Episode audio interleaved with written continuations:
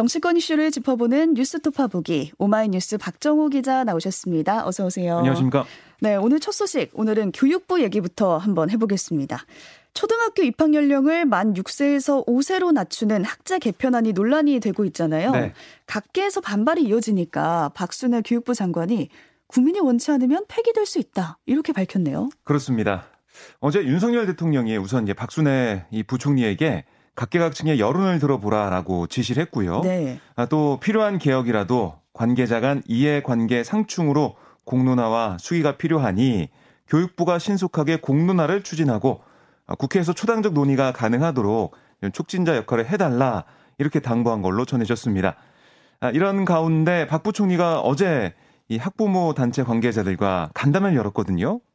여기서 국민이 정말 원하지 않는다면 정책은 폐기될 수 있다고 생각한다.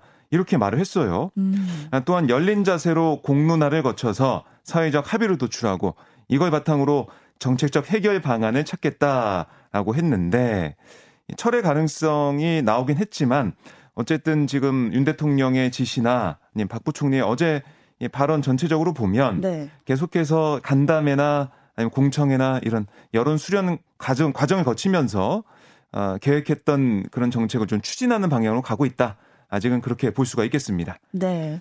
우선 정부가 모든 가능성을 열어놓고 여론을 좀 들여다보겠다, 들어보겠다 이런 건데 네. 그래도 여전히 반발 움직임은 좀 계속되고 있어요. 그렇습니다. 이 만 5세 초등 취약 저지를 위한 범국민 연대 어제 용산 전쟁기념관 앞에서 어, 집회를 이틀째 이어갔는데요. 음. 이들은 교육부와 정부의 독단적인 만 5세 초등 취약 학제 개편 발표에 숨이 턱턱 막힌다.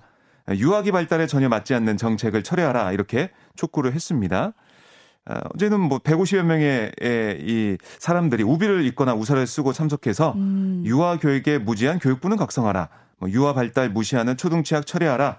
어, 교육 주체 무시하는 교육부는 사과하라. 이런 구호를 외치기도 했습니다. 아울러 이 전국교직원 노동조합 정교조 대통령실 앞에서 이 전희영 정교조 위원장을 시작으로 오는 12일까지 1인 시위를 진행할 예정이고요. 한편 이 교육위원회 소속의 민주당 의원들도 어제 성명을 내고 학제 개편으로 특정 연도에서 학생 수가 몰려 입시 경쟁이 치열해질 수 있다.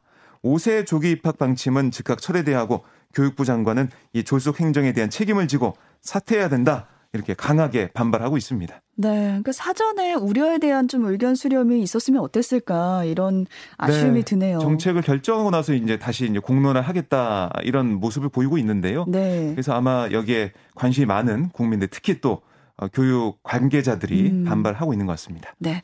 또 이런 논란도 나왔어요. 용산 대통령 관저의 공사 일부를 과거 김건희 여사의 코바나 콘텐츠 전시회를 후원했던 업체가 맡았다. 이런 보도가 나오면서 파장이 일고 있습니다. 네. 그러니까 윤 대통령의 배우자 김건희 여사가 과거 이제 코바나 콘텐츠를 운영할 당시 네. 전시회를 후원한 업체가 아, 이 한남동 관저 공사의 일부 시공을 맡았다. 아, 이런 건데요. 음. 이 업체가 지난 2016년과 2018년 전시회 후원사 명단에 이름을 올렸다는 그런 얘기입니다. 이에 대해 대통령실 관계자는 당시 전시회를 할 때 인테리어 공사를 담당했던 업체인데 그에 대한 대금을 받았다. 또 후원업체로서 이름에 오른 것은 감사의 뜻에서 이름을 올린 것이지 후원해서 올린 것은 아니다 라고 음. 해명을 했어요. 그러면서 그 업체가 코버나 컨텐츠를 후원한 사실이 전혀 없다. 아, 아울러 어떤 업체가 이 관저 공사에 참여했는지 이건 또 보안상 이유로 공개할 수 없다. 두 가지는 별개의 사안이다. 이렇게 덧붙였고요. 네. 또 해당 업체가 관저 공사에 참여했는지 여부에 대해서는 계속 뭐 기자들이 물어봤지만은 보안상의 이유 때문에 공개가 불가능한 얘기를 또 계속 했습니다. 한편 이 조달청 나라장터 전산망에 이 관저 내부 인테리어를 담당한 한 업체의 공사 지역이 세종특별자치시 이렇게 기재된 사실도 드러났는데요. 아, 여기에 대해서는 어, 이 단순한 착오다 라고 대통령실 얘기를 하고 있어요. 어. 그래서 이런 부분들 또 공사명도 어, 땡땡 주택 인테리어 공사 이렇게 돼 있거든요. 어, 네. 그러니까 이게 정말 단순한 착오인지 아니면은 음. 이게 뭐 졸속으로 추진되는 과정에서 이런 여러 가지 혼선이 발생한 건지 여기에 대한 의혹도 계속 나오고 있습니다. 네. 또 민주당에선 공사 과정을 좀 들여다봐야 한다고 주장을 하고 있죠. 네, 박홍근 민주당 원내대표가 아, 이 기사를 언급하면서 어떤 얘기를 했냐면 이 기사에 따르면 과거 어떤 정부에서도 들어본 바 없는 권력의 사유화가 나타난 거다라고 지적을 했고요. 이어서 대통령실 이전 공사 관련 의혹의 진상을 철저히 밝혀야 된다. 여당도 윤석열 정부의 실정을 감추는 데만 급급하지 말고 지금이라도 운영위 개최에 협조하라. 이렇게 촉구를 했습니다. 그리고 뭐 민주당에서 논평도 내놨는데요. 국민 혈세는 김 여사가 도와준 업체에 마음대로 특혜를 줄 수 있는 쌈짓돈이 아니다라고 지적을 했고 음. 대통령 부인이 대통령실 운영 전반에 관여해서 지인들에게 특혜를 주었다면 이건 전횡이다. 아, 거짓이 더 큰 거짓을 키우기 전에 아, 김 여사는 대통령실 운영 이 관여 의혹을 낱낱이 밝혀야 된다. 아, 대통령실이 밝혀라 이렇게 압박을 했습니다. 네, 우선은 해당 업체가 관저공사에 참여했는지의 여부는 밝혀지지 않은 상태라는 거. 그렇습니다. 네. 근데 이 A 업체와 김건희 여사 간의 예, 관련성, 연관성은 음. 있다는 거죠. 네. 거기 코마 컨텐츠 관련 시공을 맡았었으니까 예. 네, 그런 정도만 밝혀지고 있습니다. 또 정보지라 불리는 일명 그 찌라시라고 저희가 부르죠. 그 곳에 무속인 A씨가 윤석열 대통령 부부와의 친분을 좀 과시하면서 이권에 개입하고 있다. 이런 내용이 돌았는데 네. 대통령실이 입장을 밝혔어요. 그렇습니다. 이게 계속 내용이 확산되고 뭐 일부 보도되고 있고 하는데 네. 여기에 대해서 대통령실이 들여다보겠다 이런 얘기를 하는 거예요. 그러니까 어떤 내용이 그 정보지에 들어가 있냐면 아, A 씨는 뭐 사실은 윤 대통령 부부와의 친분을 사칭해서 세무조사나 인사 등의 영향을 행사할 수 있는 것처럼 과시하면서 뭐 이권에 개입한다 이런 의혹이거든요. A 씨는 관련 의혹을 부의하는 것으로 알려지고 있고, 근데 A 씨가 대선 과정에서도 후보였던 윤 대통령을 도우면서 캠프에 몸담았다 이런 의혹은 계속 어, 음. 불거졌었거든요. 이에 윤 대통령과 부인 김건희 여사가 무속 논란에 휩싸이기도 했습니다. 네. 당시 A 씨가 국민의힘 선거대책본부 산하 이 네트워크 본부에서 고문으로 활동하면서 일정과 메시지 등에도 관여했다 이런 의혹이 제기됐었는데 대통령실 관계자는 이 대통령실은 대통령실과의 대통령과의 친분을 과시하면서 이권에 개입하는 행위 여기에 대해 계속 예방과 아, 뭐 조치를 취하고 있다. 다만 이 건과 관련해 구체적 조사가 이뤄진 것은 아니다라고 설명을 하고 있습니다. 네. 그러니까 윤 대통령 부부와 관련한 이 무속 논란이 또다시 불거질 수 있다. 이런 우려가 여권 내에서 나오고 있습니다. 예. 또 어제 전해드린 소식이죠. 김건희 여사의 논문이 표절이 아닌 걸로 결론이 났다. 근데 이 소식이 알려지니까 국민대 졸업생들이 나섰습니다. 표절 종사를 한 제조사 위원회 명단과 최종 보고서를 공개하라고 학교에 요구하고 있다고요. 네. 그러니까 김건희 논문 심사 촉구를 위한 국민대 동문 비상대책위원회 아, 이 소속 학생들이 또 이제 졸업생들이 어제 입장문을 내고 대학의 최종 판단에 제조사위 최종 보고서가 충실히 반영된 건지 학교 당국의 정치적 입장이 관철된 건지 확인이 필요하다 이렇게 주장을 한 거예요. 네. 그러니까 비대위는 이 학교 당국은 이번 결정이 객관적이고 정밀한 조사에 근거하는 것임을 입증하기 위해서라도 제조사위원회에 참여한 위원 명단과 또 최종 보고서를 공개해야 된다 이렇게 요구를 했고요. 학문 분야에 통상적으로 용인되는 범위 또 논문 게재와 심사 당시의 보편적 기준 뭐 이렇게 포장해서 정치적 의도가 담긴 학교 당국 입장이 관철된 건지 확인해야 된다 이렇게 주장을 했습니다. 음. 또 야당도 여기에 대해 입장을 내고 있는데 민주당에서는 국민대가 지나치게 눈치를 본 게 아니냐 이런 시선이 있는 게 사실이다. 아, 국민 상식으로 볼 때 납득이 되지 않아서 국민대의 판단을 그대로 수용하기 어렵다. 이렇게 지적을 하고 있고 또 국민대에 대한 비판도 이어가고 있는데요. 아, 이번 국민대 결론을 둘러싼 논란이 한동안 이어질 것으로 예상이 됩니다. 네. 이렇게 논란들이 많이 나오다 보니까 대통령실이 정말 바쁠 것 같다. 네. 이런 생각이 드는데 이 와중에 김대기 대통령 비서실장과 일부 수석 비서관이 사의를 밝혔다는 보도가 있었어요. 그렇습니다. 근데 대통령실에서는 부인을 하고 있죠. 네. 그 어제 대통령실 관계자가 어, 오전 브리핑에서 어, 대통령실 인적 쇄신론에 대해서 뭐라고 했냐면 입장을 내말한 것이 없다.